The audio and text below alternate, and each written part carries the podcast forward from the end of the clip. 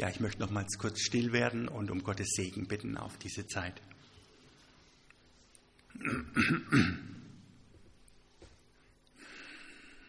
Herr, da wo wir in den Strudel und den Wirren unserer Zeit gefangen sind, ist es gut, sich vor Augen zu halten, dass du der ewige Gott bist. Du bist auch der Gott der Geschichte.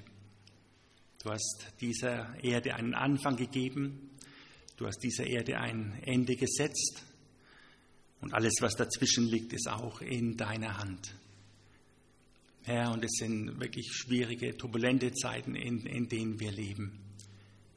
Herr, wir möchten dich sehen. Wir hier, aber wir denken auch an die Menschen, die in den Krisenregionen sind. Öffne die Herzen, rede du zu uns, aber auch dort zu Menschen. Danke, dass du ein Gott bist, der nahe ist.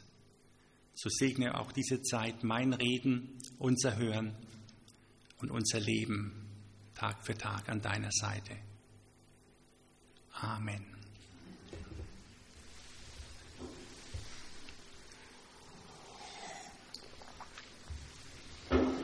Ja, ihr habt bestimmt sofort gemerkt, was heute anders ist. Ich kann auch Krawatte. Hat einen besonderen Grund, weil auf dieser Krawatte ist unser Bibeltext für heute drauf. Als ich am Überlegen war, was ich so in den kommenden Monaten mit euch betrachten möchte, was ich euch mitteilen möchte, kam ich drauf, ich möchte dieses Jahr hindurch mit euch die Bergpredigt anschauen. Und wir beginnen heute mit den Seligpreisungen und die sind hier zu lesen. Da ich jetzt nicht will, dass jeder von euch dann vorkommt und hier jeweils den Text liest, habe ich es natürlich auch oben auf Folie. Ich möchte mit euch die Bergpredigt ein wenig unter die Lupe nehmen. Die meisten werden wissen, die Bergpredigt hat ihren Namen daher, weil sie auf einem Berg gehalten worden ist. In Matthäus Kapitel 5, die Verse 1 und 2 lesen wir: Als Jesus aber die Volksmenge sah, stieg er auf den Berg, und als er sich gesetzt hatte, traten seine Jünger zu ihm. Und er tat seinen Mund auf und lehrte sie und sprach. Wir befinden uns hier in den ersten Wochen des öffentlichen Wirkens Jesu. Johannes der Täufer ist noch dabei, auf den Messias hinzuweisen und zu ihm einzuladen. Jesus wurde schon getauft, Jesus wurde in die Wüste geführt, dort versucht. Und in Kapitel 4, Vers 17 lesen wir zum ersten Mal oder den ersten Aufruf Jesu an die Menschen in Galiläa. Matthäus 4, Vers 17. Ändert euer Leben. Denn die Herrschaft Gottes ist greifbar nahe gekommen. Dieser Begriff oder diese Begriffe, die Herrschaft Gottes, das Himmelreich, das Reich Gottes oder genauer übersetzt die Königsherrschaft Gottes, sind das prägende Thema, das Jesus in seiner Verkündigung gesetzt hat. Matthäus lässt Jesus 30 Mal vom Himmelreich sprechen. Markus und Lukas gebrauchen an dieser Stelle oder anstelle dieses Begriffes zusammen 35 Mal den Ausdruck das Reich Gottes oder die Königsherrschaft Gottes. Die 3 Jahre des öffentlichen Redens Jesu stehen unter dieser einzigartigen Einladung. Gottes Reich ist gekommen und du sollst dabei sein. Gott möchte dich dabei haben. Das Interessante ist dann, dass mit der Apostelgeschichte nach dem Pfingstfest sich die Begrifflichkeit ändert. Der Begriff Himmelreich kommt in der Apostelgeschichte oder in den Briefen gar nicht mehr vor. Vom Reich Gottes ist noch 8-mal in den Briefen die Rede. Vielleicht das bekannteste davon, wo Paulus schreibt, das Reich Gottes ist nicht Essen und Trinken, sondern Gerechtigkeit, Frieden und Freude im Heiligen Geist. 3 Begriffe, die wir auch wieder sehen werden, wenn wir jetzt uns mit der Bergpredigt genauer befassen werden. 5-mal ist in der Apostelgeschichte noch von dem Reich Gottes die Rede, wenn verschiedene Jünger Jesu unterwegs sind und es heißt, sie verkündigen den Menschen das Reich Gottes. Wenn wir die Verkündigungsreden anschauen, ist es eigentlich ein Reden zu sagen, Jesus lebt, Jesus ist auferstanden und du kannst ihn kennenlernen, du kannst mit ihm leben, du kannst dein Leben ihm anvertrauen. Nun zurück zu den ersten Tagen des Dienstes Jesu. Die Menschenmassen, lesen wir da, strömen zu Jesus hin. Warum? Sie fühlen sich angezogen, weil sie erleben, hier ist die Hilfe Gottes, vorzugsweise bei Krankheit zu erleben. Aber das Reich Gottes ist ja viel mehr als nur geheilt, weil das schon groß ist, geheilt zu werden und Gesundheit zu erfahren. Und deswegen nimmt Jesus sich hier die Zeit, mit seinen Jüngern sich auf den Berg zurückzuziehen. Er setzt sich, die Jünger scharen sich um ihn und er hält ihnen eine Lehrstunde. Am Schluss dieser Bergpredigt in Kapitel 8 oder am Ende von Kapitel 7 sehen wir, dass schon noch eine ganze Menge Menschen mit dabei waren, nicht nur die Jünger. Aber bei seinem Reden wendet sich Jesus hier explizit seinen Jüngern zu. Die Lehrstunde, wie sieht es aus, wenn ein Mensch im Reich Gottes lebt? Wie sehen die Veränderungen in seinem Leben aus, wenn Jesus sagt, kehrt um, verändert euch? Wie ist der Lebensstil? Welche Umstände prägen die Menschen, die im Reich Gottes leben? Matthäus schildert hier diese Unterweisung an seine Jünger, die beginnt mit dem Setzen auf den Berg und dann später endet es mit dem Hinuntergehen von dem Berg in Kapitel 8, Vers 1. Das Interessante ist, dass Matthäus bei dieser Bergpredigt gar nicht mit dabei war, weil er kommt erst später, einige Wochen später, wir wissen nicht genau wie lang, aber einige Zeit später erst ruft Jesus ihn weg von seinem Zolleinnehmertisch in die Nachfolge. Auch wenn wir die Themen der Unterweisung in der Bergpredigt anschauen, die jetzt zwar schon zusammenhängen und in einer klaren Abfolge uns überliefert sind, sehen wir doch und wissen wir, dass Jesus immer wieder über diese Themen, die wir jetzt in der Bergpredigt sehen werden, in den 3 Jahren seines öffentlichen Dienstes gesprochen hat und sie weiter ausgeführt hat. Entweder einzelne Elemente davon oder auch mal in einem zusammenhängenden, größeren Rede, die uns überliefert ist. Die bekannteste aus Lukas Kapitel 6, die sogenannte Feldrede, weil dort die Menschen in einer Ebene zusammen waren. Immer wieder sind es andere Nuancen, andere Ausführungen, aber immer wieder dieselben Themen, Gedanken und Themen, die entfaltet werden. Auch wenn wir die ersten 3 Evangelien im Zusammenhang anschauen und schauen, wo tauchen die Sachen von der Bergpredigt immer wieder auf, sehen wir, ja, Jesus hat immer wieder über diese Themen gesprochen und sie entfaltet. Ich würde auch davon ausgehen, dass die Bergpredigt, die, wenn man sie einfach der Reihe nach durchliest, knapp 10 Minuten dauert, dass Jesus auf diesem Berg zu den Jüngern mehr gesprochen hat, als nur diese 10 Minuten und dann sagt, das war's, packt ein und wir gehen. Sondern ich denke, er hat mehr Ausführungen, Beispiele, Hintergründe gegeben. Wir sehen das an anderen Stellen, wo er ein Gleichnis sagt und dann nimmt er die Jünger zur Seite und sagt, ich erkläre euch nochmal einiges zu diesem Gleichnis. Dennoch gibt es irgendwelche Gründe, warum der Heilige Geist den Matthäus oder auch die anderen Evangelisten nicht dazu geführt hat, jetzt bei der Bergpredigt, das, was Jesus sonst noch dazu gesagt hat, uns zu überliefern. Ich denke, der Grund ist, dass wir hier Kernpunkte haben, die in jeder Generation die Nachfolger Jesu neu mit, Beiwerk füllen müssen. Was bedeutet es für uns? Wie sieht es in unserem Fall jetzt aus? Wie setzen wir das um? Und so wie damals die Leute von Jesus abhängig waren, das weiter zu hören, sind wir abhängig vom Heiligen Geist zu hören. Was bedeutet dies nun für uns? So, wir haben das in einer sehr knappen Form, aber in sehr, wie soll man sagen, fundamentalen Ausführungen. Und ich will mich heute, beginnen, mich mit euch in die Seligpreisungen zu vertiefen. Bei den Seligpreisungen geht es um 8 Eigenschaften im Leben derer, die sich entschieden haben, im Reich Gottes zu leben, mit Jesus unterwegs zu sein.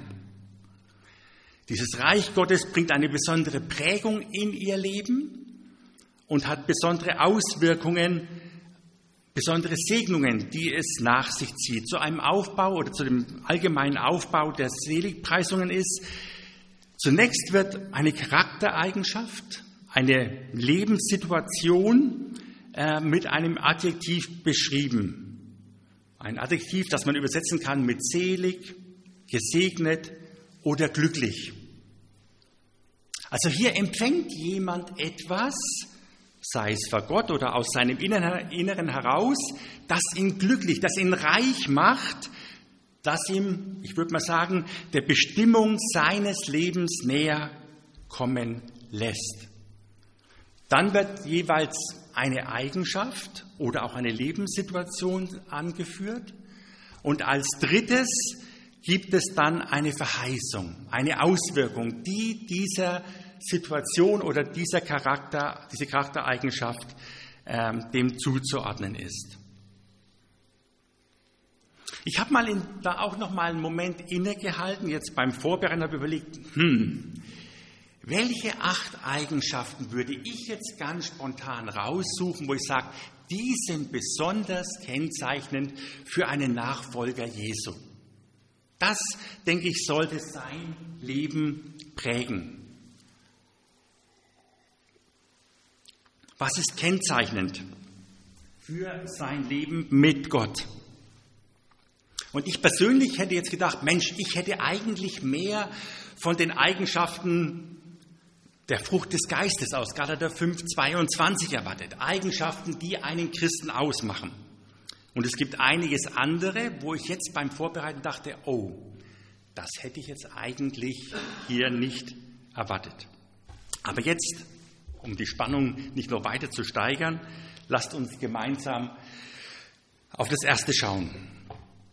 Selig sind, die da geistlich arm sind, denn ihrer ist das Himmelreich.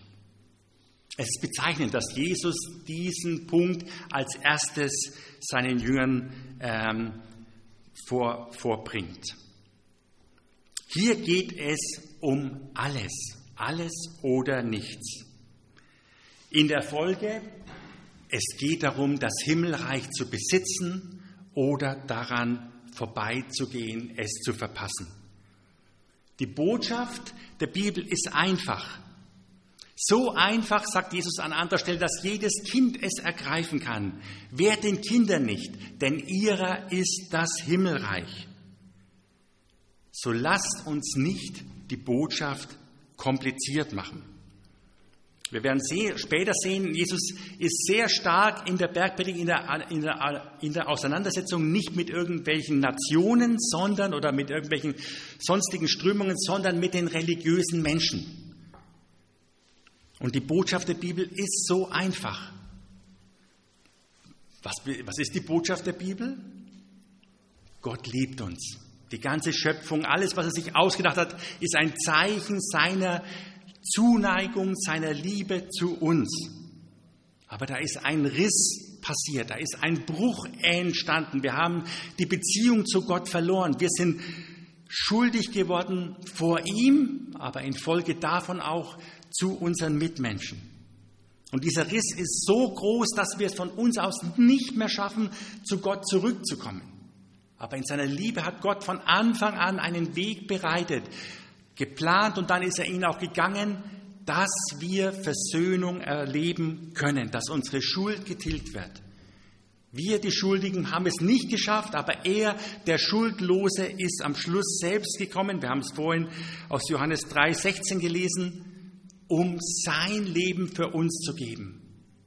Das Einzige, was von uns erwartet wird, ist zu kommen, zu sagen, ich kann es nicht, Gott sei mir Sünder gnädig, ich nehme dein Geschenk an. Das Einzige, was nötig ist, ist von unserer Seite aus Umkehr zu ihm. Ist es einfach? Ja. Ist es zu einfach? Vielen ja. Gerade auch den religiösen Menschen, damals zu Zeiten Jesu, aber auch in unserer Zeit. Das ist etwas so Tragisches, dass hochbegabte, studierte Leute mit ihren tiefschürfenden Gedanken, mit hochtrabenden Gedanken letztlich an dieser einfachen Wahrheit vorbeigehen. Die Aussage Jesu, wahrlich, wahrlich, ich sage euch, wer das Reich Gottes nicht annimmt wie ein Kind, wird dort nicht hineinkommen, unterstreicht genau diese Tatsache. Ich habe ja an 2 verschiedenen theologischen Ausbildungsstätten meine Ausbildung bekommen und es ist erschreckend, was für Bücher man dann in die Hand bekommt von geistlichen Leitern, Führern. Ich habe sogar war dran, was rauszusuchen und euch vorzulesen, aber du liest einen ganzen Paragraphen, denkst dir, was habe ich gerade gelesen? Du liest es nochmal und du kommst nicht dahinter, was will er überhaupt sagen? Aber die Botschaft Jesu ist so einfach. Und die geistlich arm sind, die sagen, ja, ich bleibe bei dem Einfachen, die erfassen das Reich Gottes. Das ist die erste Sache, die ich aus diesem Vers nehme. Es ist eine einfache Botschaft.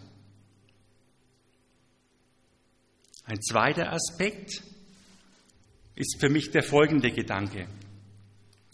Es gibt eine Überlieferung vom Sterbebett Luther, oder als er im Sterben lag, dort hat er gesagt, wir sind hier allzumal Bettler. Jemand hat auch diesen Bibelvers so übersetzt, ihr seid gesegnet, wenn ihr wisst, dass ihr wie Bettler vor Gott steht. Es ist das sicherste Zeichen, dass ihr unter seiner Herrschaft steht. Ein Bettler vor Gott zu sein, bedeutet in völliger Abhängigkeit von ihm in allem zu stehen. Wenn wir unsere Entscheidung, wenn ich meine Entscheidung für Jesus getroffen habe und wenn wir beginnen, mit Jesus zu leben, dann kommt Neues in unser Leben. Dann kommt die Kraft des Heiligen Geistes, da kommt die Frucht des Geistes, die beginnt sich in unserem Leben zu entfalten. Neue Kraft zu lieben, eine neue Art der Freude, Geduld, Freundlichkeit, Sanftmut. Und es bleibt natürlich nicht aus, dass Menschen um uns herum das bemerken und irgendwann auch zum Ausdruck bringen. Hey, du bist so freundlich, hey, du bist so verständnisvoll, du bist so geduldig. Und ja, hoffentlich, ganz sicher, wir sind es. Aber eben auch nicht nur das. Der Ruf zur geistlichen Armut von Jesus ist auch ein Ruf zur Wahrhaftigkeit, zur Ehrlichkeit vor Gott und voreinander. Ja, wir erleben Triumphe. Das sind Momente, wo das Leben in Christus bei uns offensichtlich wird, wo wir lieben, wo wir geben, wo wir Verständnis zeigen. Aber das sind eben auch die anderen Momente, wo wir uns vertrauen, wo wir auf uns schauen und wo unsere alte Natur ein gewaltiges Potenzial entwickelt, Menschen zu verletzen, schuldig zu werden. Und da ist es manchmal wirklich sogar egal, wie geistlich reif jemand zuvor gewesen ist. Paulus bringt es in Römer 7, Vers 18 so zum Ausdruck. Ich weiß, dass in mir, in meiner Natur, er sagt da, in meinem Fleisch, nichts Gutes wohnt.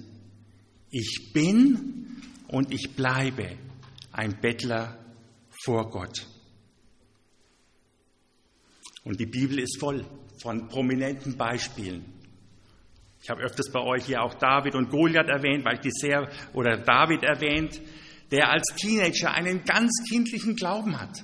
Der kommt in das Camp, der sieht diesen Goliath und sagt, ja, Gott hat mir geholfen, mit der Steinschleuder einen Bär und einen Löwen zu vertreiben. Jetzt wird er es bei dem auch machen. Keine Zweifel. Und dann ein paar Jahre später, der junge, erwachsene König, der in Jerusalem angekommen ist, der seine eigenen Entscheidungen trifft. Zu einer Zeit, wo es anscheinend Pflicht war, für die Könige hinauszuziehen, im Feldlager zu sein, entscheidet er, ich bleibe zu Hause. Ich genieße das Leben auf der Dachterrasse. Und er fällt. Und er verletzt andere, bringt Leid und Tod über sich und andere. Eine anschauliche Formulierung dieses Verses habe ich auch in der Volksbibel gefunden. Da heißt es, richtig glücklich sind die Leute, die kapiert haben, dass sie Gott mit nichts beeindrucken können. Sie werden mit Gott in dem Land leben, wo er das Sagen hat.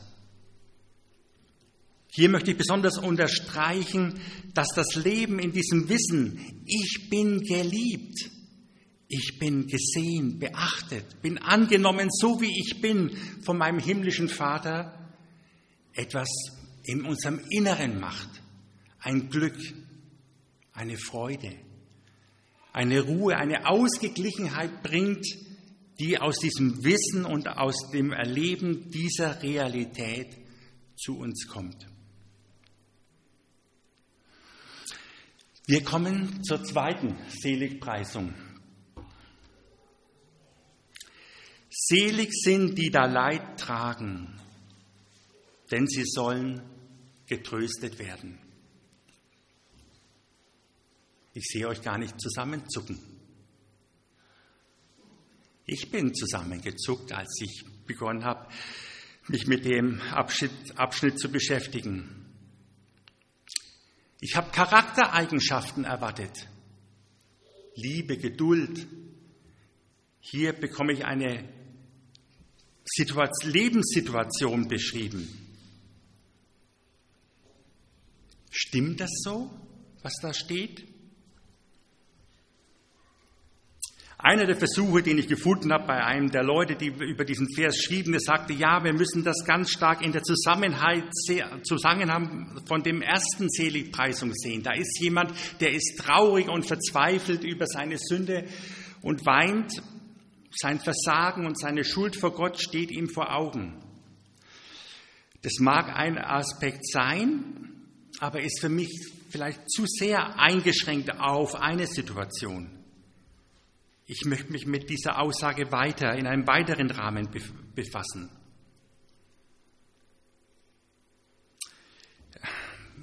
Ich denke, die meisten von uns oder vielleicht sogar alle von uns, die wir hier sind, sind in einer ganz besonderen Situation. Wenn wir die Welt anschauen, die Welt als Ganzes, da passiert so viel Leid.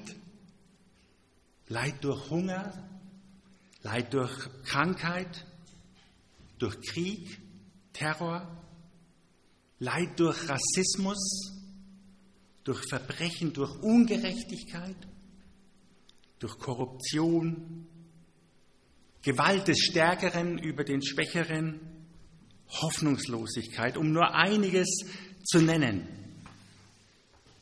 Und das gilt jetzt ja nicht nur für unsere Zeit, sondern das gilt durch alle Jahrhunderten, wo Menschen auf dieser Erde leben. Leid ist eine der deutlich prägenden Realitäten des Lebens auf dieser Erde der Menschen. Und wie gesagt, die meisten von uns haben die Dinge, die hier stehen, kaum oder wenig davon erfahren. Vielleicht mal in Krankheit. Und klar, da gibt es schwere Fälle auch. Aber wenn wir uns das insgesamt auf der Welt anschauen, leben wir in einer unglaublich behüteten und privilegierten Zeit und auch nicht nur Zeit, sondern Region. Leid als grundsätzlichen Segen aufzufassen, würde aber auch den Aussagen der Bibel insgesamt diametral entgegenstehen. All das Leid, das in der Bibel auch aufgezeigt wird, ist immer Folge von dem Schritt, den die Menschen weg von Gott tun und dient letztlich nur dem einen Zweck, zu zerstören, was Gott ursprünglich als sehr gut tituliert hat. Wie können wir also diese Aussage Jesu verstehen? Wie so oft hilft es da, einen Schritt zurückzutreten von diesem Vers und in dem Gesamtzusammenhang der Schrift anzuschauen. Von Anfang an seiner Schöpfung erklärt sich Gott solidarisch mit den Schwachen, mit den Unterdrückten, mit den grundsätzlich Leidtragenden. In den 10 Geboten und in den Gesetzen für Israel tritt er Gesetzlosigkeit, Ungerechtigkeit, Unterdrückung entgegen.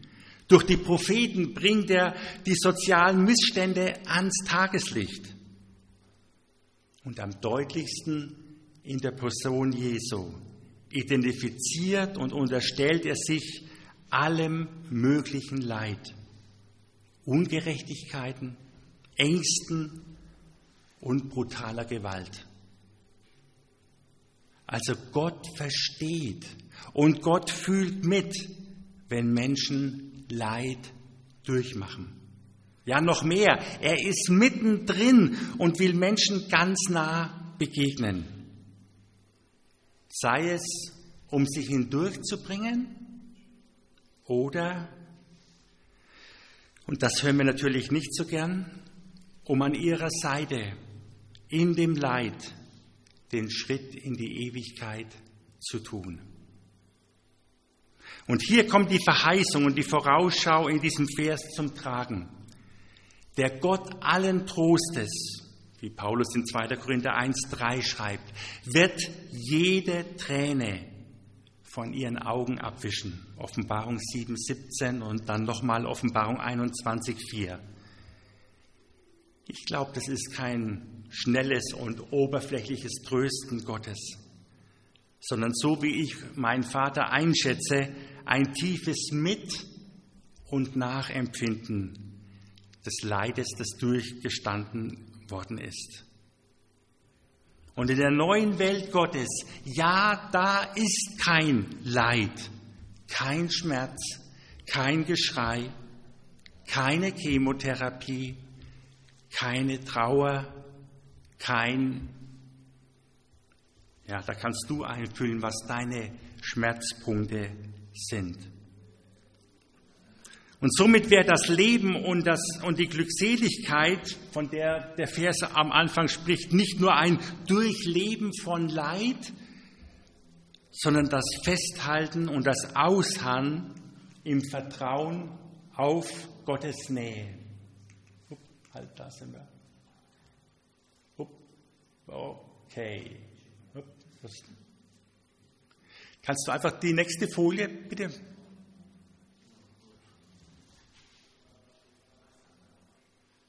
Okay.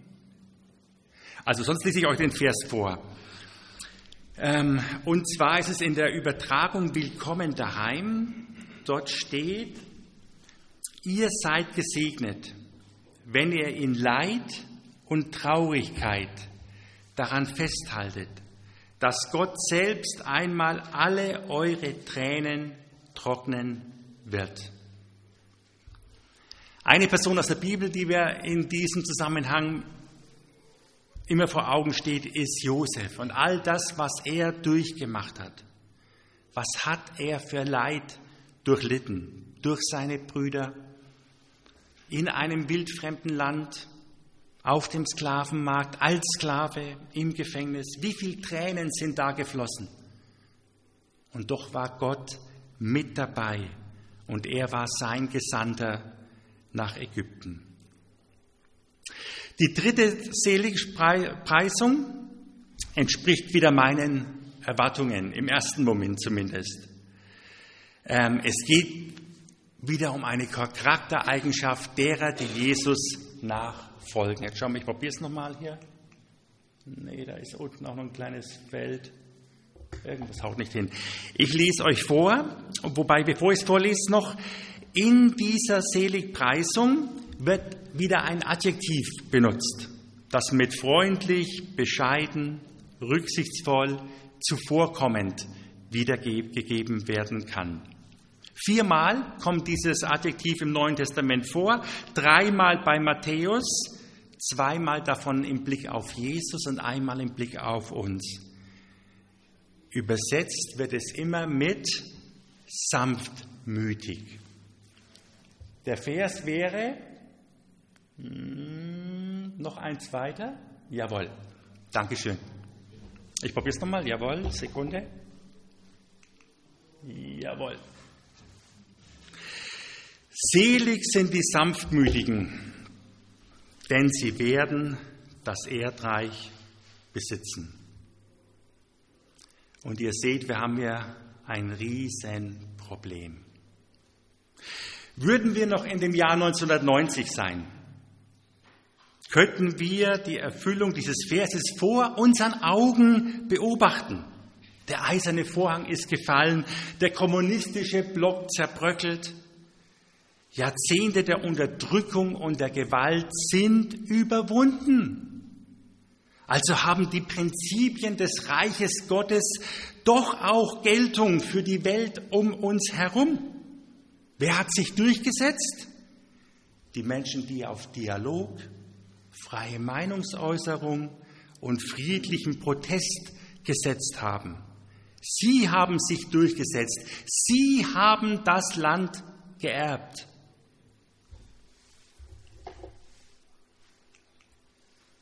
Eine weitere Übertragung oder dieses Verses ist, Gott segnet die Freundlichen und Bescheidenen, denn ihnen wird die ganze Erde gehören. Ja, und heute?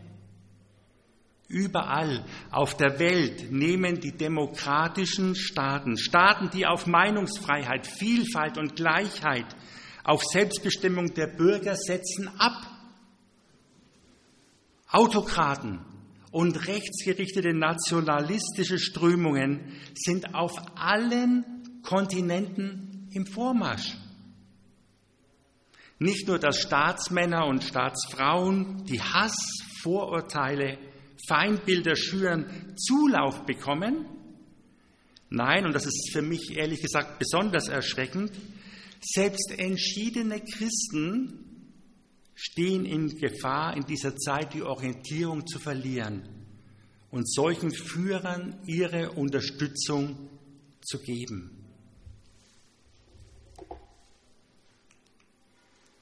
Ihr seid gesegnet, wenn ihr nicht versucht, lautstark und verbissen zu euren Rechten zu kommen, sondern Gott wird euch mehr geben, als ihr jemals erstreiten könntet. Was machen wir mit dieser Aussage Jesu?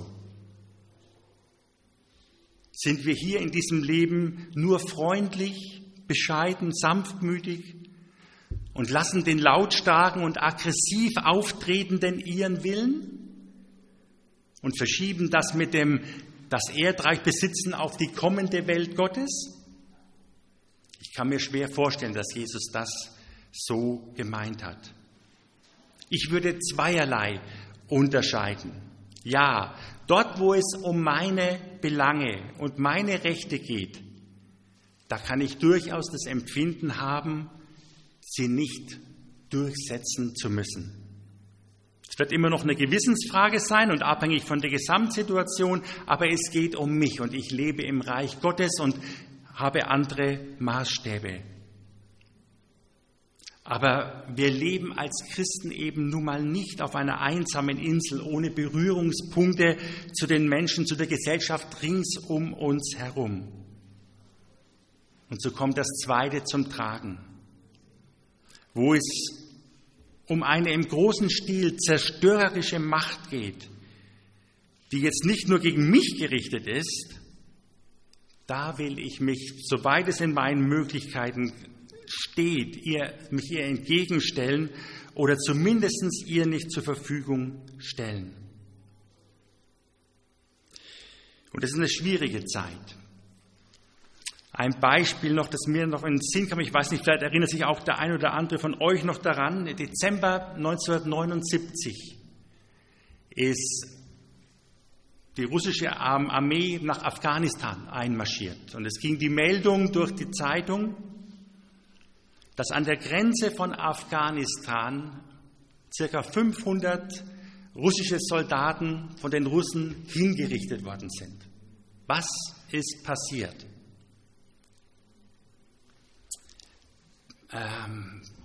In Russland gibt es ja auch sehr viele Christen, vor allem in der damaligen Zeit die Evangeliumschristen, Baptisten. Und es gab keine Möglichkeit, sich vor dem Wehrdienst zu drücken, oder was ist nicht zu drücken, den zu verweigern, auch wenn er für diese Christen sehr gefährlich war. Also viele sind auch umgekommen in dieser Zeit, weil sie einfach tyrannisiert worden sind, gequält worden sind, weil es ein atheistisches Regime war.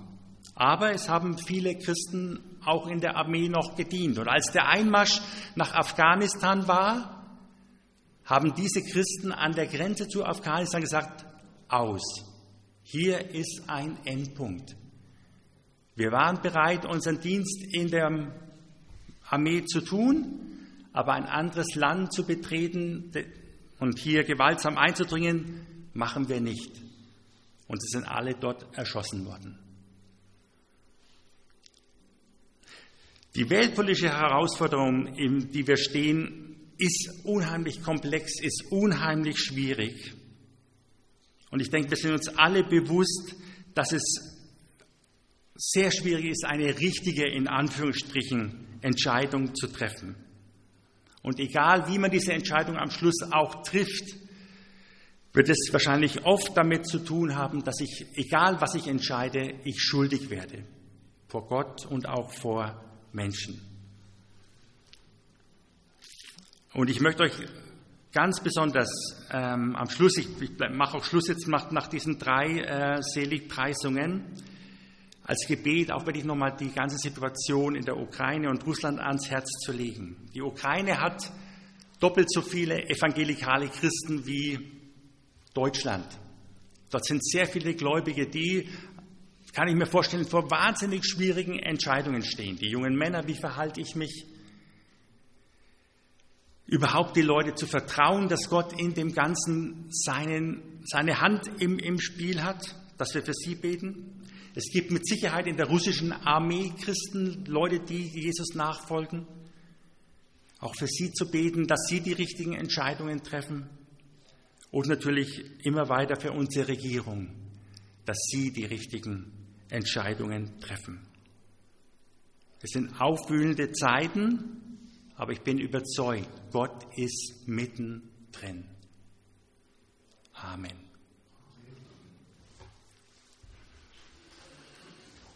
Ich möchte noch mit Gebet abschließen.